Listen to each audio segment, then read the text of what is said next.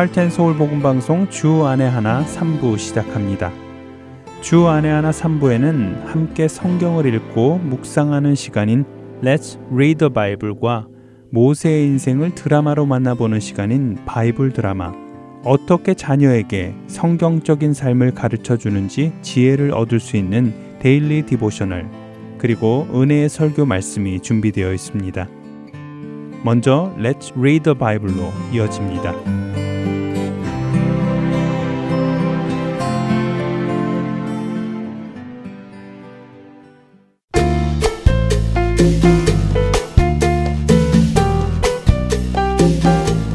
애청자 여러분 안녕하세요. Let's Bible 진행의 함혜진입니다.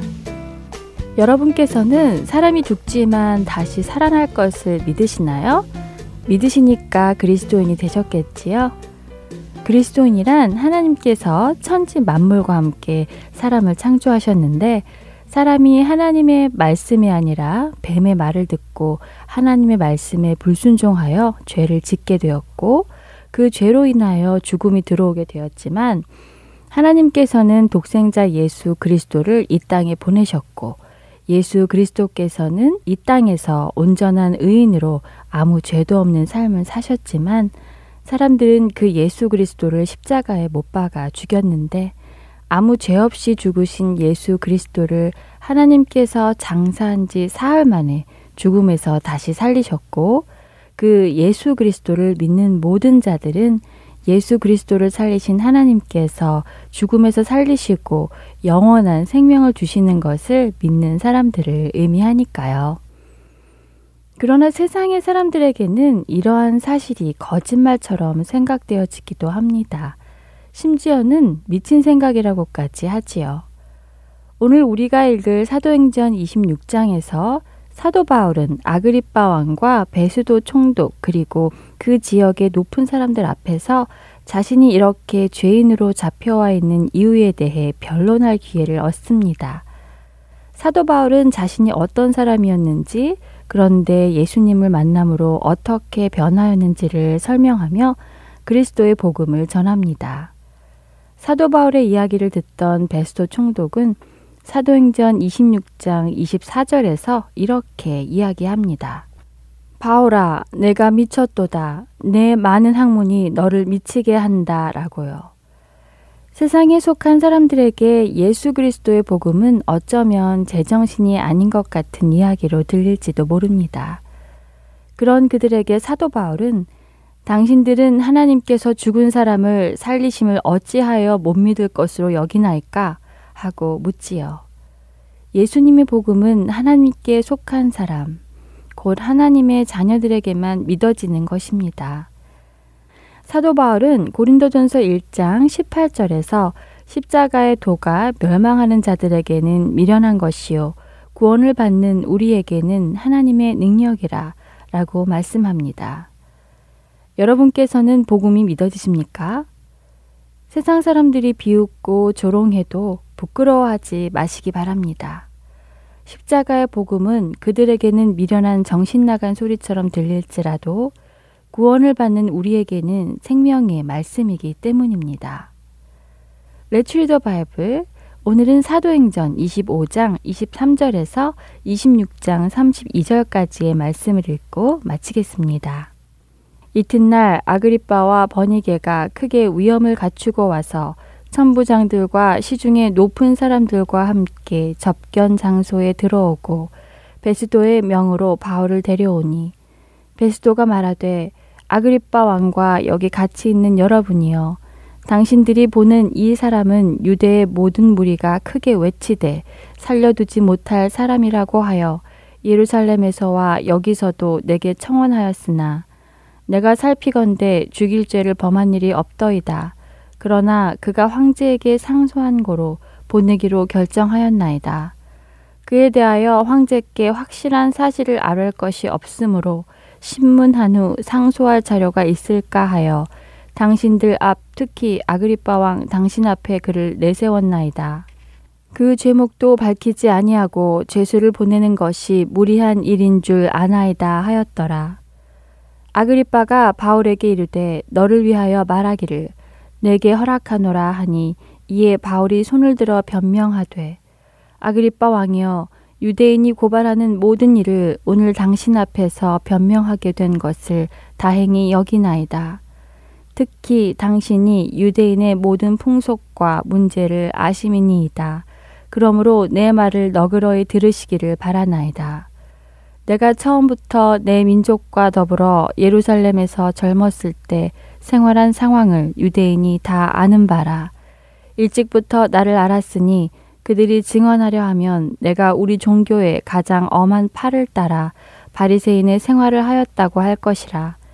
이제도 여기 서서 신문 받는 것은 하나님이 우리 조상에게 약속하신 것을 바라는 까닭이니 이 약속은 우리 열두 지파가 밤낮으로 간절히 하나님을 받들어 섬김으로 얻기를 바라는 바인데 아그리빠 왕이여 이 소망으로 말미암아 내가 유대인들에게 고소를 당하는 것이니이다. 당신들은 하나님이 죽은 사람을 살리심을 어찌하여 못 믿을 것으로 여기나이까? 나도 나사렛 예수의 이름을 대적하여 많은 일을 행하여야 될 줄 스스로 생각하고 예루살렘에서 이런 일을 행하여 대제사장들에게서 권한을 받아 가지고 많은 성도를 오게 가두며 또 죽일 때 내가 찬성 투표를 하였고 또 모든 회당에서 여러 번 형벌하여 강제로 모독하는 말을 하게 하고 그들에 대하여 심히 격분하여 외국 성에까지 가서 박해하였고 그 일로 대제사장들의 권한과 위임을 받고 담의색으로 갔나이다. 왕이여 정오가 되어 길에서 보니 하늘로부터 해보다 더 밝은 빛이 나와 내 동행들을 둘러 비추는지라.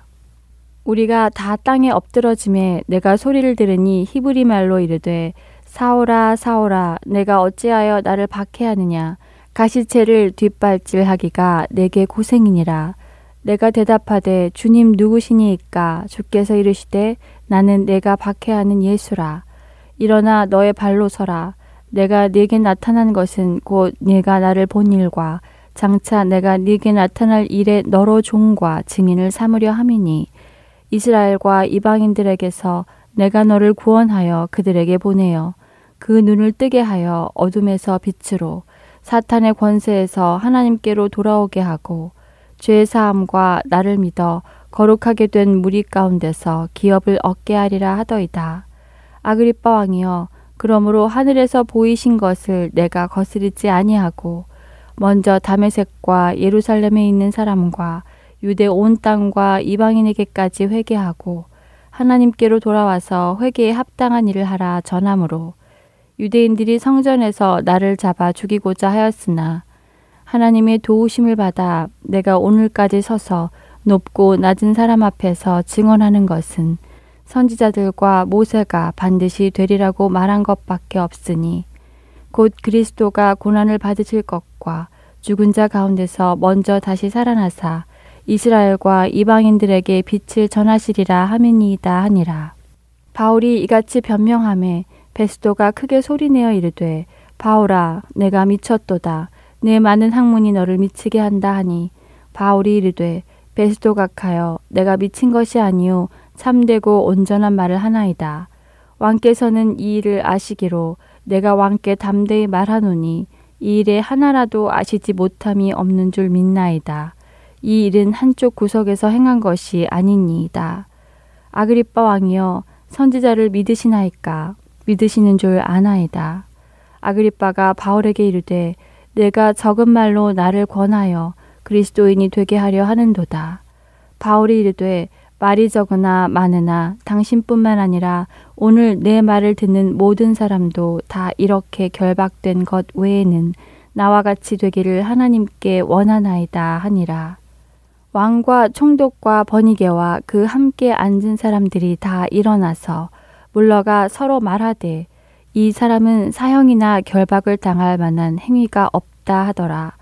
이에 아그리빠가 베스도에게 이르되 이 사람이 만일 가이사에게 상소하지 아니하였더라면 석방될 수 있을 뻔하였다 하니라.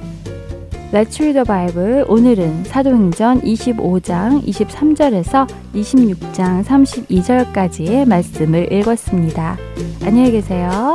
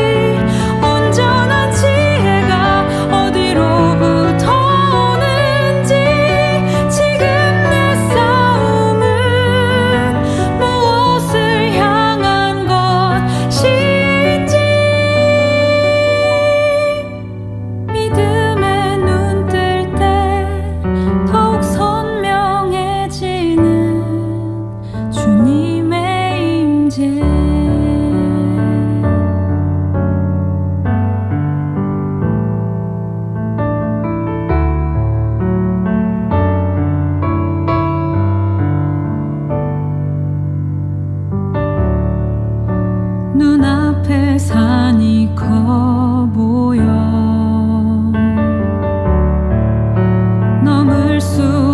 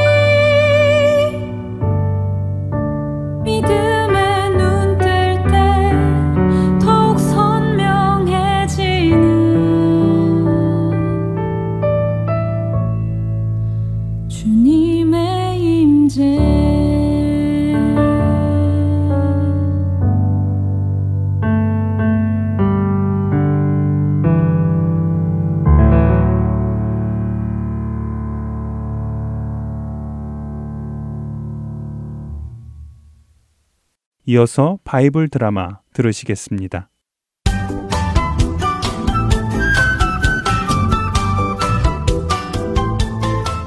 애청자 여러분 안녕하세요. 바이블 드라마 모세편 진행의 박윤기입니다.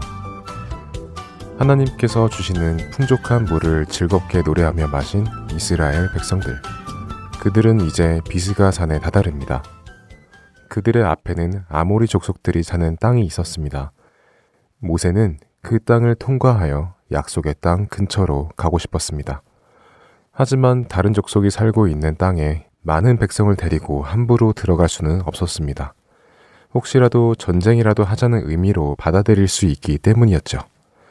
그래서 모세는 아모리 왕에게 사신을 보냅니다. 왕이시여, 광야에 있는 이스라엘 민족이 사신을 보내왔습니다. 이스라엘 민족이 사신들. 그래, 들라 해라. 예. 이스라엘 사신들, 들라 해라. 아모리의 시온 왕이시여, 평안히 왕과 왕의 나라에 함께 하시기를 기원합니다. 그래, 광야에 떠돌아다니는 이스라엘 민족에 대해 내가 소문을 들었노라. 그런 너희가 무슨 일로 나를 찾아왔느냐? 시온 왕이시여, 저희 민족의 신이신 하나님께서 가라고 하신 곳이 있어 저희가 가고 있는 중입니다. 그런데 부득이하게 시온 왕께서 다스리시는 땅을 지나가야 할 것 같아 이렇게 찾아뵙습니다. 시온 왕께서 은혜를 베풀어 주셔서 저희 민족이 이 땅을 지나가게만 해주신다면 저희에게는 큰 은혜가 될 것입니다. 음, 너의 민족의 숫자가 적지 않다고 내가 들었는데 너희들이 내 땅에 들어오면 많은 피해가 내게 있지 않겠느냐? 시온왕이시여, 그런 걱정을 하지 않으셔도 됩니다.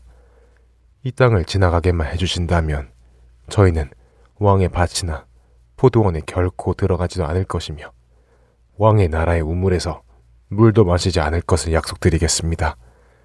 저희는 왕의 나라의 큰 길로 이동하여 급히 왕의 나라를 떠나겠습니다. 부디 허락하여 주시옵소서.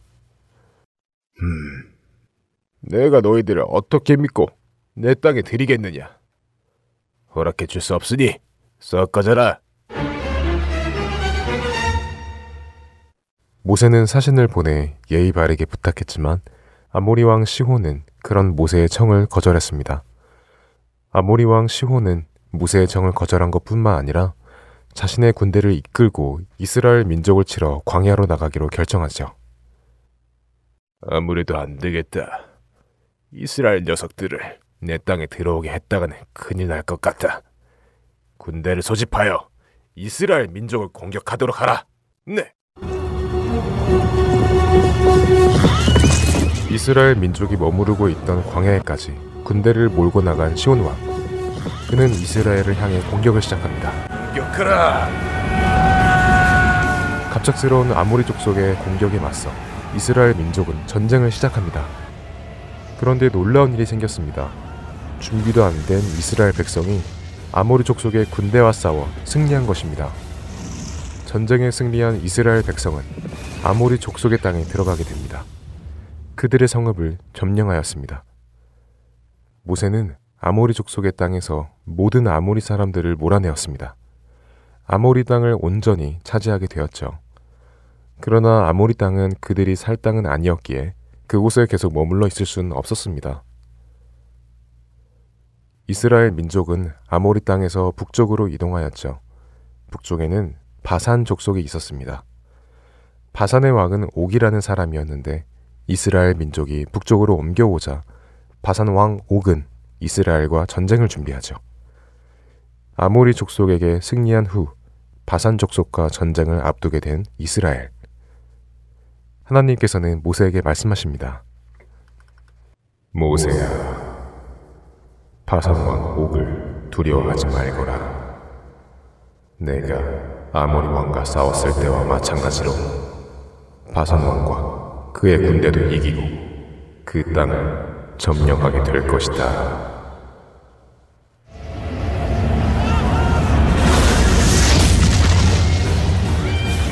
하나님의 말씀 그대로 모세와 이스라엘 민족은 바산 왕 옥과도 싸워 승리하고 그 땅을 점령하게 됩니다. 이처럼 전쟁을 해가며 이스라엘 민족은 약속된 가나안 땅 근처로 서서히 가까이 가게 됩니다. 바이블 드라마 다음 시간에 뵙겠습니다. 안녕히 계세요.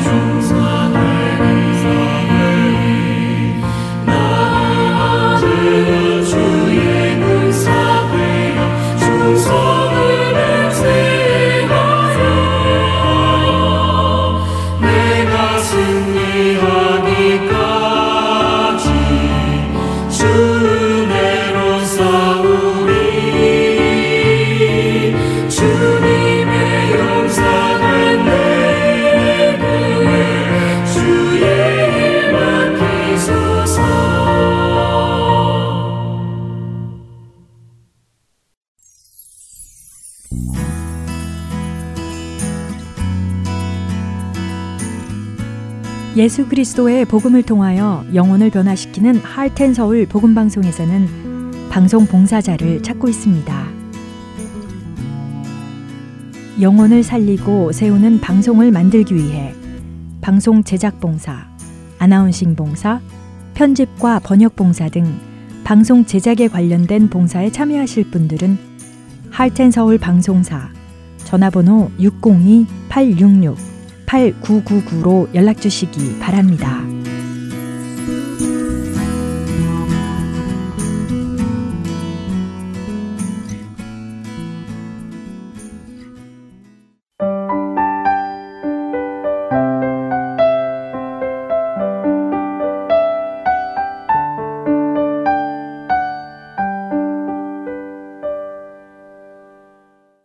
계속해서 Daily Devotional 보내드립니다.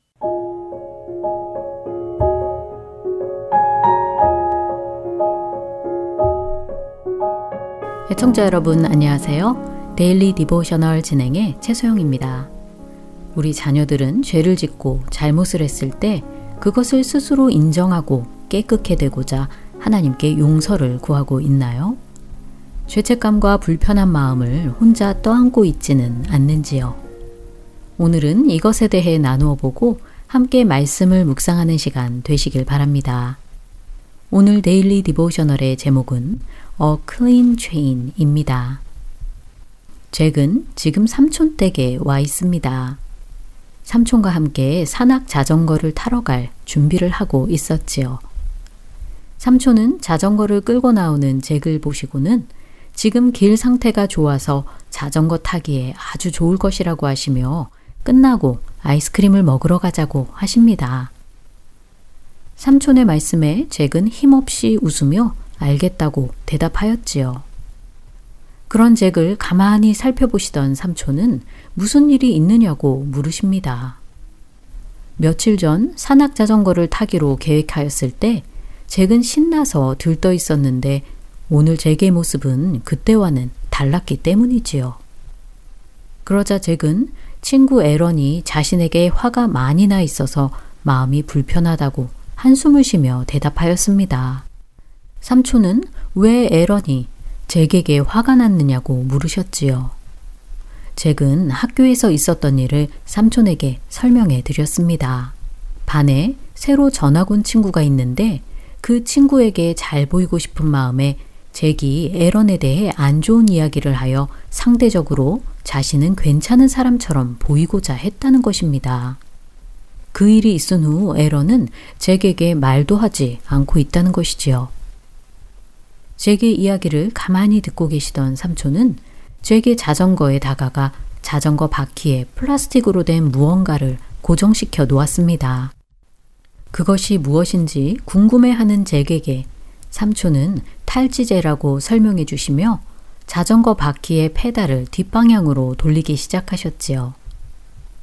페달을 돌려서 바퀴의 체인이 탈지제를 통과하면 탈지제의 브러쉬와 용액이 체인에 붙어 있는 온갖 먼지와 때를 깨끗하게 닦아준다는 것입니다. 삼촌은 탈지제를 통해 정기적으로 자전거를 청소해 주어 자전거가 잘 작동하도록 한다고 하셨지요. 이와 마찬가지로 우리도 죄를 짓고 잘못을 했다면 깨끗해 되어야 한다고 삼촌은 잭에게 말씀하셨습니다. 그러자 잭은 죄에서 깨끗게 되려면 어떻게 해야 하느냐고 물었지요. 삼촌은 예수님께 모든 것을 고백하라고 대답하십니다. 예수님은 우리를 죄에서 구원하셨고 우리의 죄와 잘못을 자백하면 용서해 주신다고 약속하셨기 때문이지요. 우리는 스스로 깨끗하게 될 수 있는 존재가 아니기에 우리를 깨끗하게 하시는 예수님께 우리의 죄를 고백하고 그 죄에서 돌이켜야 한다는 것입니다. 삼촌의 말씀에 잭은 바로 그 자리에서 예수님께 자신의 잘못을 고백하고 용서해 달라고 기도했지요. 그런 잭을 보시며 삼촌은 아직 할 일이 남아있다고 하시며 자신의 자전거와 잭의 자전거를 차에 실어 놓고는 에런의 집에 들르자고 하십니다. 먼저 에런에게 사과하며 용서를 구하고 에런을 집으로 초대하는 것도 좋을 것 같다고 하셨지요. 에런이 사과를 받아들이고 용서해 준다는 보장은 없지만 이렇게 하는 것이 옳은 일이라고 삼촌은 말씀하십니다.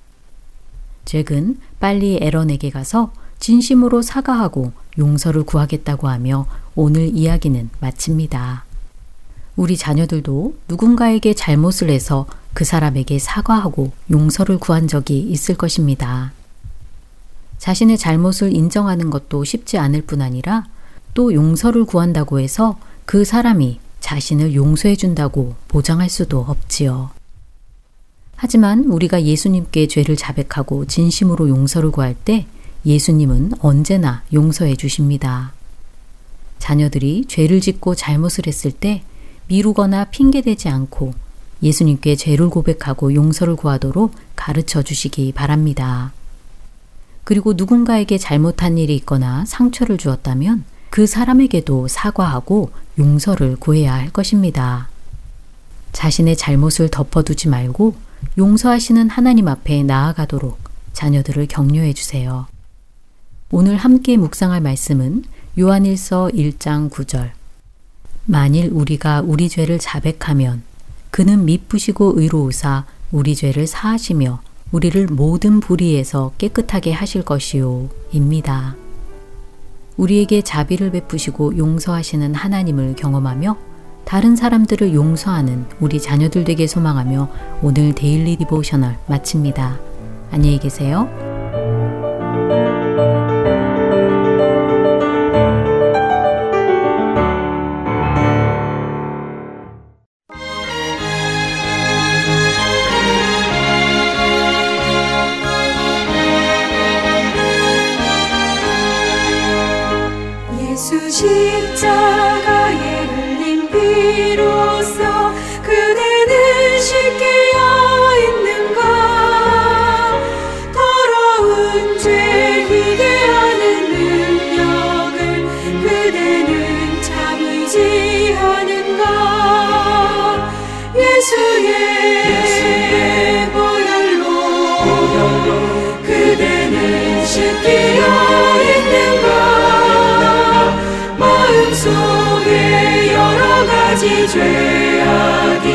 깨끗이 씻기어 있는가? 주 예수와 밤낮으로 늘 함께 그대는 행동을 하는가? 아무 때나 어디든지 그대는 십자가 붙들고 있는가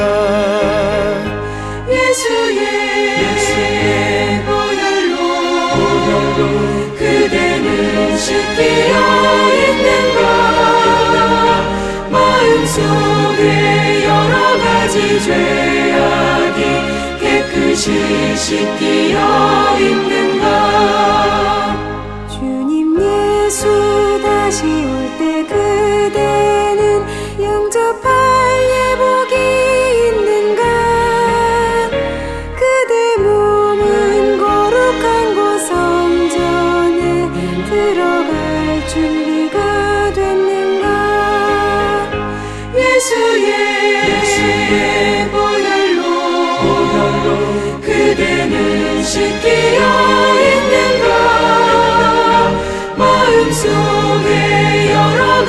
죄악이 깨끗이 씻기어 있는가?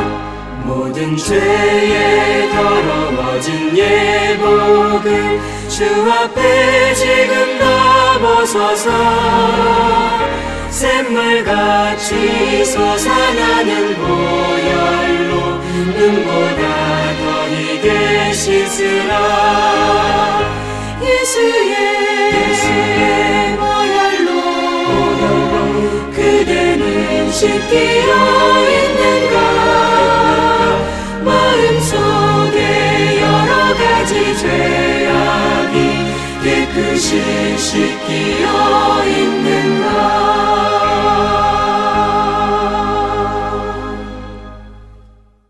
은혜의 설교 말씀으로 이어드립니다. 오늘은 서울 베이직 교회 조정민 목사님께서 신명기 26장 1절에서 19절을 본문으로 마음과 뜻을 다하라 라는 제목의 말씀 전해 주십니다.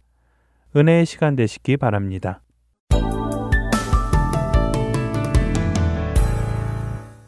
신명기 오늘 26장 1절로 19절까지입니다. 같이 읽습니다.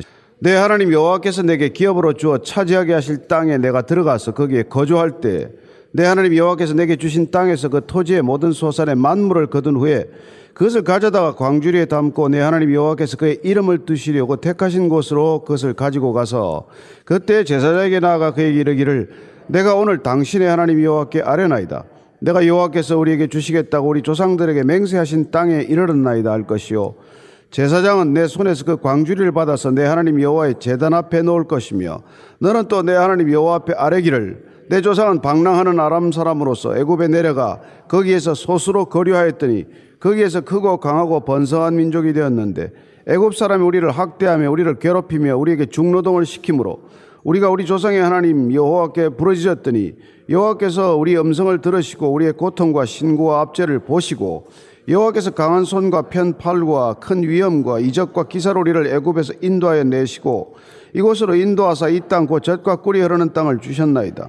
여호와여 이제 내가 주께서 내게 주신 토지 소산의 만물을 가져왔나이다 하고 너는 그것을 내 하나님 여호와 앞에 두고 내 하나님 여호와 앞에 경배할 것이며 내 하나님 여호와께서 너와 내 집에 주신 모든 복으로 말미암아 너는 레위인과 너희 가운데 거류하는 객과 함께 즐거워할지니라 셋째 해 곧 11조를 드리는 해에 내 모든 소산의 11조 내기를 마친 후에 그것을 레위인과 객과 고아와 과부에게 주어 내 성읍 안에서 먹고 배부르게 하라 그리할 때 내 하나님 여호와 앞에 아뢰기를 내가 성물을 내 집에서 내어 레위인과 객과 고아와 과부에게 주기를 주께서 내게 명령하신 명령대로 하였사오니 내가 주의 명령을 범하지도 아니하였고 잊지도 아니하였나이다. 내가 애국하는 날에 이 성물을 먹지 아니하였고 부정한 몸으로 이를 떼어두지 아니하였고 죽은 자를 위하여 이를 쓰지 아니하였고 내 하나님 여호와의 말씀을 청종하여 주께서 내게 명령하신 대로 다 행하였사오니 원하건대 주의 거룩한 처소 하늘에서 보시고 주의 백성 이스라엘에게 복을 주시며 우리 조상들에게 맹세하여 우리에게 주신 젖과 꿀이 흐르는 땅에 복을 내리소서 할지니라. 오늘 내 하나님 여호와께서 이 규례와 법도를 행하라고 내게 명령하시나니 그런즉 너는 마음을 다하고 뜻을 다하여 지켜 행하라. 내가 오늘 여호와를 내 하나님으로 인정하고 또 그 도를 행하고 그의 규례와 명령과 법도를 지키며 그의 소리를 들으리라 화건하였고 여호와께서 내게 말씀하신 대로 오늘 너를 그의 보배로운 백성이 되게 하시고 그의 모든 명령을 지키라 화건하셨느니라. 그런즉 여호와께서 너를 그 지으신 모든 민족 위에 뛰어나게 하사 찬송과 명예와 영광을 삼으시고 그가 말씀하신 대로 너를 내 하나님 여호와의 성민이 되게 하시리라. 아멘. 이 신명기는 모세가 가나안에 들어갈 이스라엘 백성들에게 행한 세 번의 설교입니다. 앞으로 가나안 땅에 들어가서 어떻게 살아내야 할지에 대한 귀중한 규례를 다시 한번 이스라엘 백성들에게 기억하도록 강력하게 말씀을 전한 것이죠. 오늘 우리가 읽은 이 신명기 26장은 두 번째 설교의 마지막 부분 결론에 해당합니다. 1장부터 4장 43절까지가 첫 번째 설교라고 한다면은 4장 44절로 오늘 26장까지가 두 번째 설교고 오늘 그 마지막 두 번째 설교의 결론 부분에 해당하는 것이죠. 오늘 이 결론을 한번 읽으면은 신명기 전체를 요약하는 것과 마찬가지입니다. 그 땅에 들어가서 그 땅에 가난 백성들처럼 살지 않고 하나님의 백성답게 사는 게 뭐냐? 우리가 믿음이 없는 사람들과 달리 믿음을 가지고 산다는 게 뭐냐? 어떻게 사는 것이 진정한 신앙인의 길이냐? 그걸 다시 한번 우리가 기억하게 하는 말씀이에요. 1절부터 3절까지 다시 읽습니다.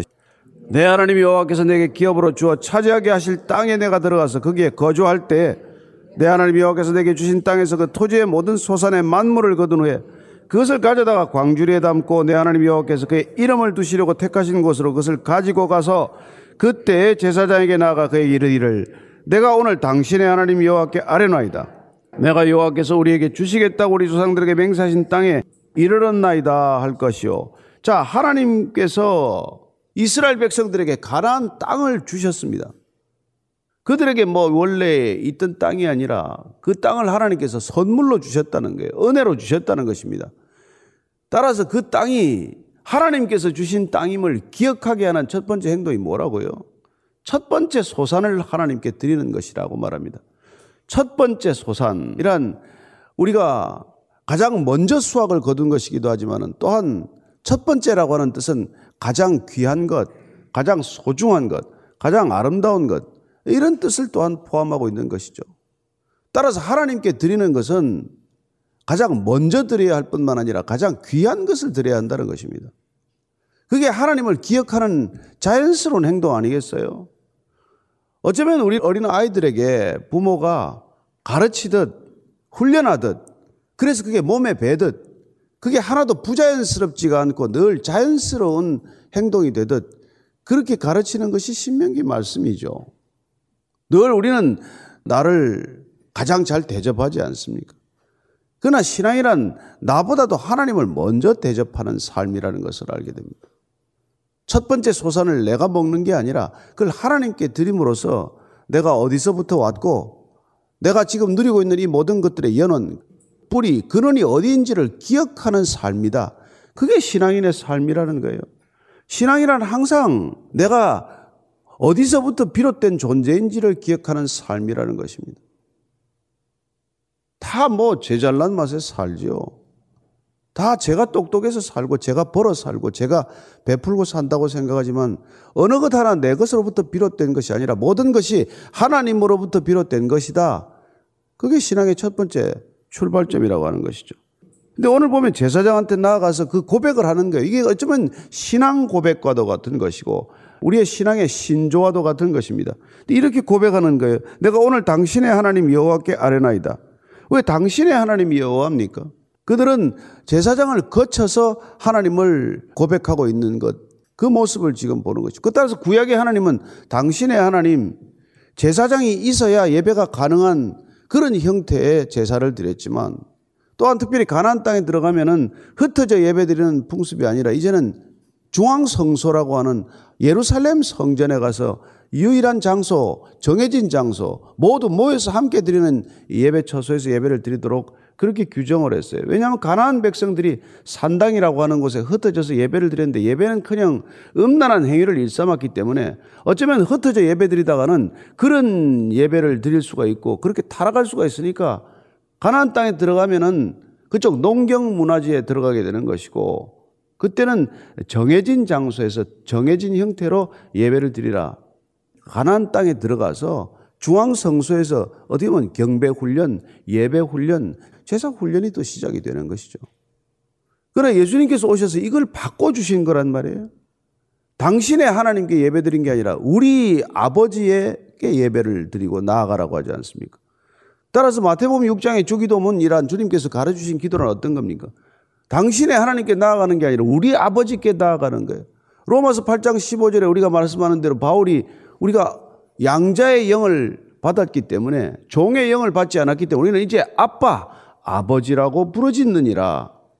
그렇습니다. 구약의 하나님이 제사장을 통해서 만나야 하는 그런 간접적인 신앙 체험이라면 우리는 오늘날 직접 하나님께 나아가서 아버지라고 부르짖는 그런 신앙으로 바꿔주신 분, 그 예수 그리스도께서 이 땅에 오셔서 하신 가장 본질적인 우리에게 베풀어 주신 은혜라는 것이죠. 당신의 하나님께 나아가는 게 아니고 거쳐서 나아가는 게 아니고 저와 여러분이 직접 누군가를 통하지 않고 내 아버지께 직접 나아갈 수 있는 것. 그게 십자가의 공로 아닙니까? 4절부터 9절까지입니다. 제사장은 내 손에서 그 광주리를 받아서 내 하나님 여호와의 제단 앞에 놓을 것이며 너는 또 내 하나님 여호와 앞에 아뢰기를 내 조상은 방랑하는 아람 사람으로서 애굽에 내려가 거기에서 소수로 거리하였더니 거기에서 크고 강하고 번성한 민족이 되었는데 애굽 사람이 우리를 학대하며 우리를 괴롭히며 우리에게 중노동을 시키므로 우리가 우리 조상의 하나님 여호와께 부르짖었더니 여호와께서 우리 음성을 들으시고 우리의 고통과 신고와 압제를 보시고 여호와께서 강한 손과 편팔과 큰 위엄과 이적과 기사로 우리를 애굽에서 인도하여 내시고 이곳으로 인도하서 이땅 곧 젖과 꿀이 흐르는 땅을 주셨나이다. 이들의 신앙 고백은 뭐냐면 애굽 땅에서 이끌어내어서 가난 땅으로 들어오게 하셨다. 출애굽과 입 가난 이게 신앙의 여정이요 신앙의 고백이 되어야 한다는 것입니다. 오늘 그 감사의 예물을 주님 앞에 놓고 그리고는 이렇게 말하는 거예요. 내 조상은 방랑하는 아람 사람으로 왜 아람 사람이라고 했을까요? 아브라함이 바단 아람에 오래 있지 않았습니까?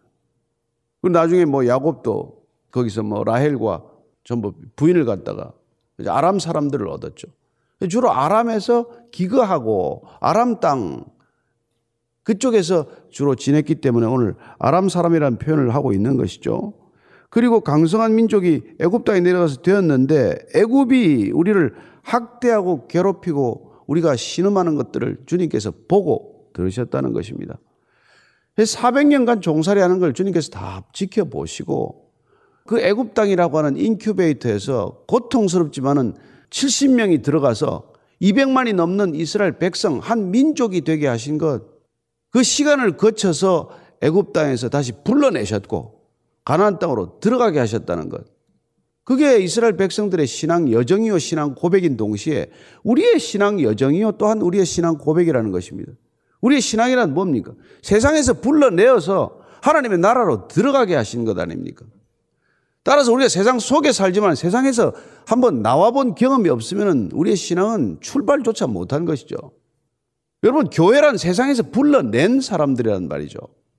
이 세상에 발을 딛고 살지만 한번 세상에서 나와본 경험이 있어야 된다고 말하는 것이죠. 저와 여러분들이 이 세상에서 한번 끊어지는 경험, 단절의 경험이 없으면 절대로 신앙의 여정이 시작조차 안 된 거예요. 그러니 세상에 그냥 죽기 살기로 이 세상에 붙어 있기 위해서 그렇게 하나님한테 기도하고 매어 달린다면 신앙의 출발조차 안 한 거예요. 여러분 이 세상에 한번 절망하셔야 합니다. 이 세상의 소망이 끊어져야 돼요. 여기서 뭘 더 얻겠다고 우리가 가는 길 아니란 말이에요. 출애굽, 출세간. 그래서 여러분 타종교에서는 그걸 출세간이라고 말해요. 세상에서 한번 빠져나오는 거란 말이에요. 출가한다고 말합니다. 집을 한번 나오지 않아요. 그 신부가 되건 중이 되건. 근데 그리스도인들은 그런 물리적인 행동을 하지 않지만 적어도 우리의 중심은 한번 세상에서 빠져나오는 경험을 해야 된단 말이에요. 그 경험이 한 번도 없기 때문에 집안에 있는 첫째 아들 모습이 되고 마는 것이죠. 둘째 아들은 그래도 어쨌건 집을 뛰쳐나와본 경험이 있단 말이에요. 따라서 아버지에 대한 은혜를 그리워하고 아버지가 누군지를 깊이 묵상하고 아버지께 돌아가야 되겠다는 생각을 하는 시간이 있는데 그런 고민, 갈등, 치열한 시간이 있는데 그런 경험이 없으면 여러분 그 신앙이 아직 출발이 안 된 거란 말이에요. 출애굽 그리고 입 가난 이건 신앙의 두 기둥과도 같은 거예요. 최경주 선수가 이 골프 칠 때 힘을 뺀다는 표현이 있어요. 힘을 뺀다는. 힘을 빼야 공이 멀리 나간다, 맞는다.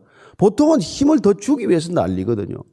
멀리 보내기 위해서 공을 죽으라고 힘을 덜해서 치는데 그래가지고는 공이 안 나가는 거예요. 늘 엉뚱한 데를 치거나 공이 뭐 이상한 데로 날아가거나 공을 똑바로 멀리 내보내려면 내 힘이 빠져야 된다는 그런 표현을 써요. 그런데 그분이 중요한 고백을 했어요. 힘은 절대로 안 빠진다는 거예요. 근데 공을 하루에 몇 천 개씩 쳐가지고 완전히 그냥 몸이 그냥 죽다시피 해야 힘이 빠진다는 거예요. 제가 그걸 보다가 그래요. 우리 신앙이 힘이 빠질 수밖에 없는 정말 그냥 시궁창에 빠지듯 그렇게 빠져야 힘이 빠지지 매일 뭐 좋은 데만 바라고 좋은 곳에 살아봐야 힘이 빠질래야 빠질 수가 없겠구나. 그래서 그분이 하여튼 그 BJ 싱이라는 프로를 따라서 보니까 아침에 9시 반에 나와서 5시까지 치길래 자기는 30분 먼저 나가서 30분 더 많이 쳤다는 거예요.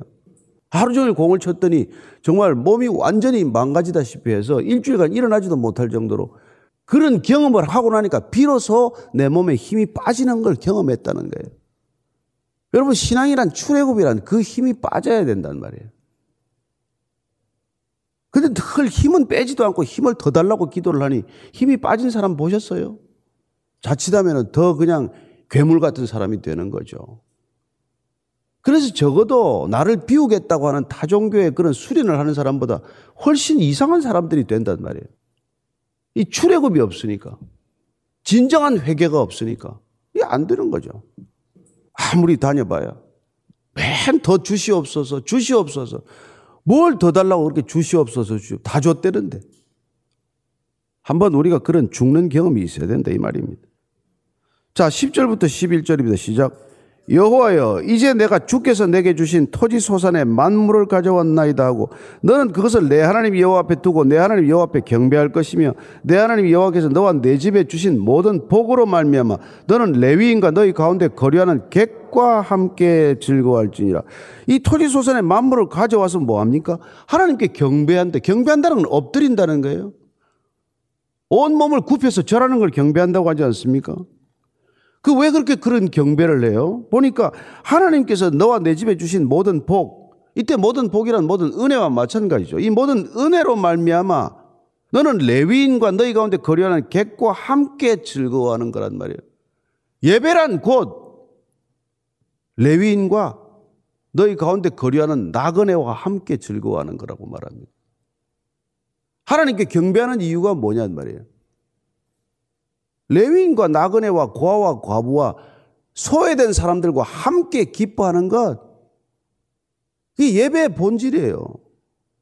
나 혼자 은혜 받고 뭐 나 혼자 그냥 뭐 엑스타지로 들어가고 무슨 판타지를 경험하는 게 아니고 그렇게 하나님 앞에 경배를 하게 되면은 자연스럽게 공동체적 삶이 이루어진다는 거란 말이에요. 그러니까 하나님을 경배하지 않고 공동체적 삶, 진정한 공동체를 이루기란 불가능하다는 것입니다. 우리가 하나님께 예배드리는 것. 이제는 하나님을 정말 경험하지 못한 사람이 사회 정의를 부르짖는 건 다 위선이에요. 내가 죽는 경험을 하지 않고 무슨 사회 정의를 부르짖어요. 어쩌면 내 목적과 내 목표를 추구하기 위한 방편이죠, 뭐. 그래서 이렇게 목사 될 수도 있고, 뭐 다른 종교인이 될 수도 있는 거죠. 자기 목적을 이루기 위해서. 하나님께 무슨 예배하다가 예배자가 된 게 아니라 내 목적을 이루기 위해서 이 종교를 택한 사람이 얼마나 많습니까? 12절부터 15절까지입니다. 셋째 해, 곧 11조를 드리는 해, 내 모든 소산의 11조 내기를 마친 후에 그것을 레위인과 객과 고아와 과부에게 주어 내 성읍 안에서 먹고 배부르게 하라. 그리할 때 내 하나님 여호와 앞에 아뢰기를 내가 성물을 내 집에서 내어 레위인과 객과 고아와 과부에게 주기를 주께서 내게 명령하신 명령대로 하였사오니 내가 주의 명령을 범하지도 아니하였고 잊지도 아니하였나이다. 내가 애곡하는 데니 성물을 먹지 아니하였고 부정한 몸으로 이를 떼어두지 아니하였고 죽은 자를 위하여 이를 쓰지 아니하였고 내 하나님 여호와의 말씀을 청종하여 주께서 내게 명령하신 대로 다 행하였사오니 원하건대 주의 거룩한 처소 하늘에서 보시고 주의 백성 이스라엘에게 복을 주시며 우리 조상들에게 맹세하여 우리에게 주신 젖과 꿀이 흐르는 땅에 복을 내리소서 할지니라. 이게 지금 우리가 14장에 봤던 말씀을 다시 한번 되풀이하고 있어요. 두 가지의 11조가 있습니다 레위인과 성전을 유지하기 위한 11조가 있지만은 그 나머지 11조를 다시 떼어서 어떻게 하라고요?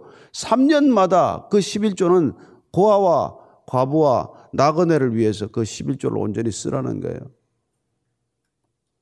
따라서 이 두 번째 11조는 온전히 공동체를 위한 11조라는 것을 알게 됩니다. 함께 기뻐하라는 거예요. 함께 기뻐하는 것.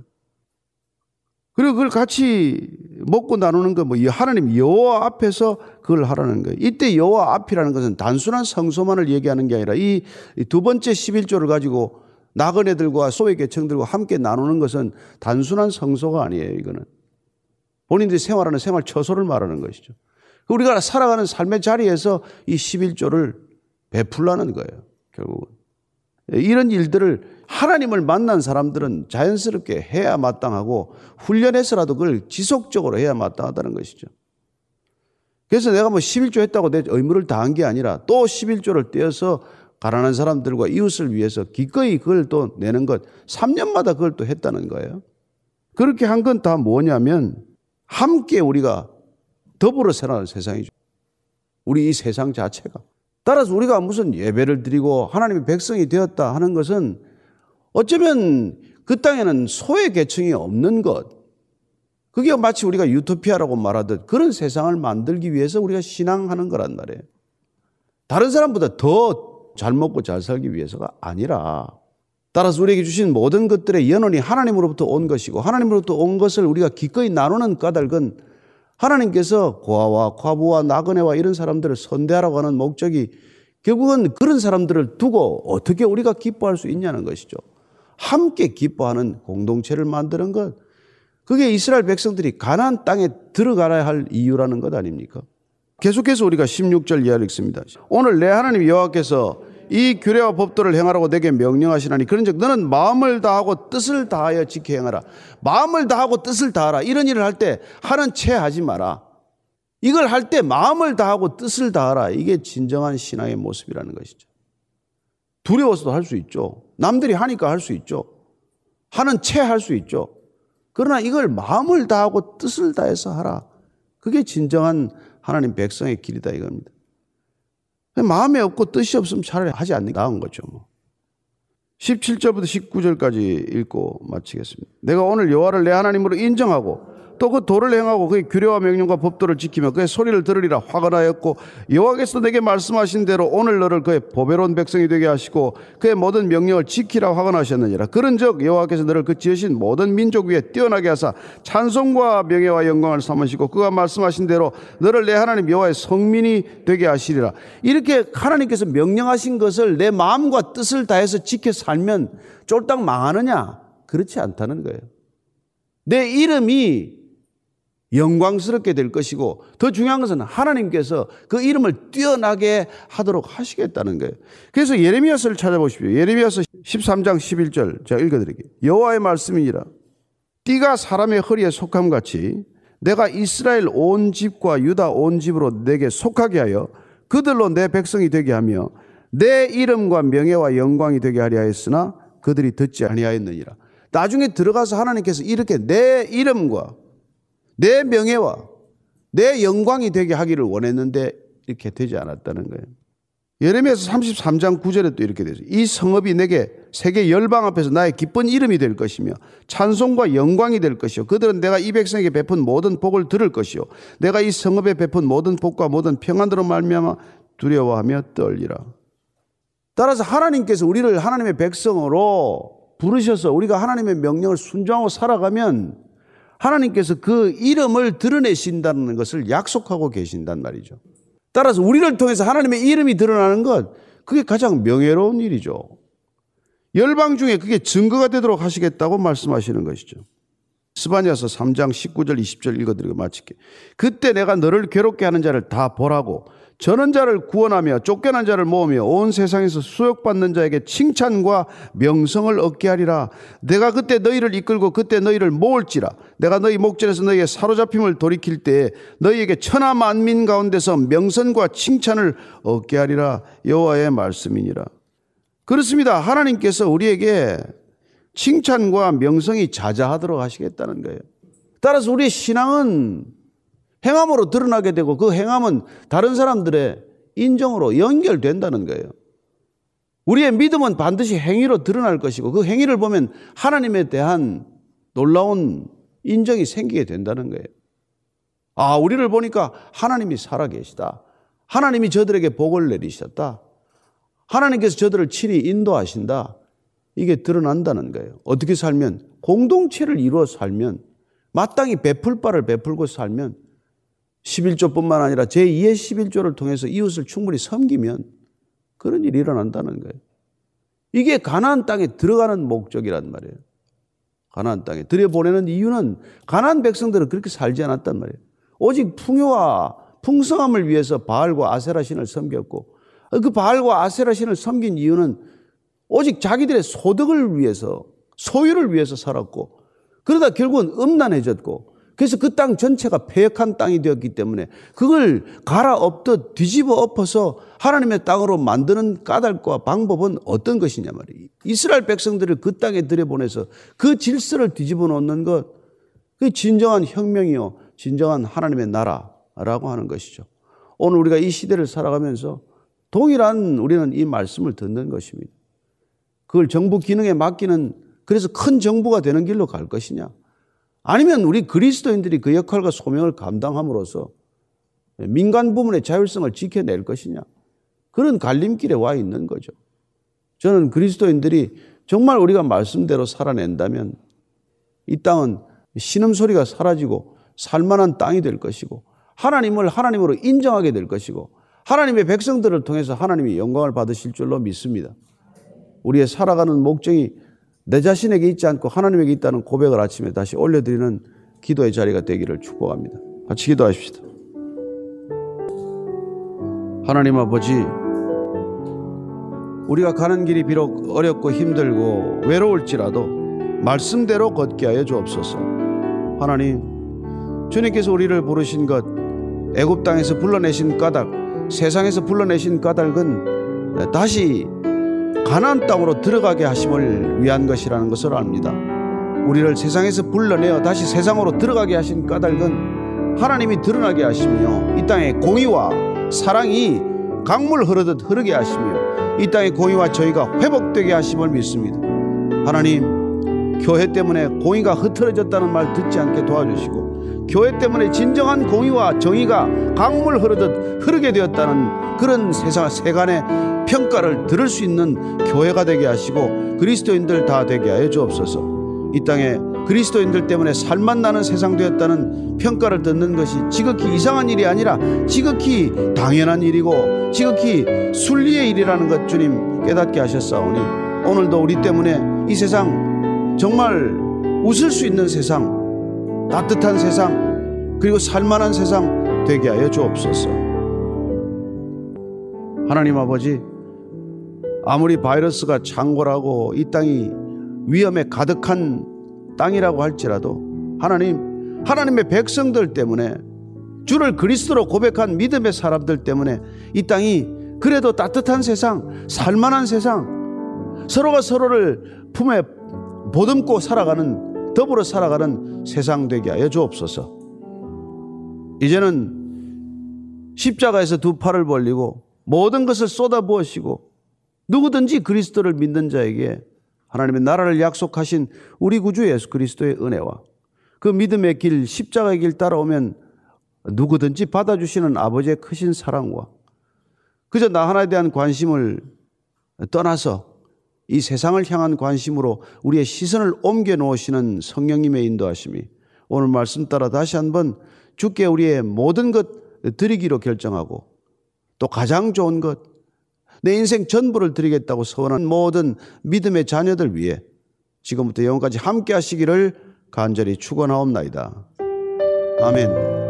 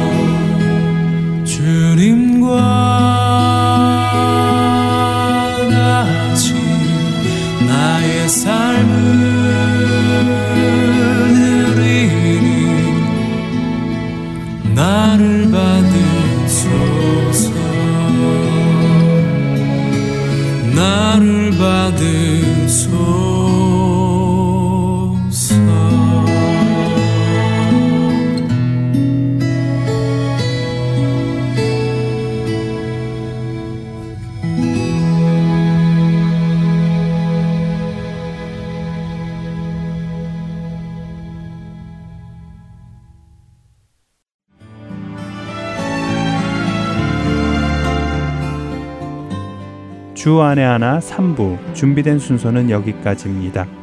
청취해 주신 여러분들께 감사드립니다. 다음 주에 다시 뵙겠습니다. 안녕히 계세요.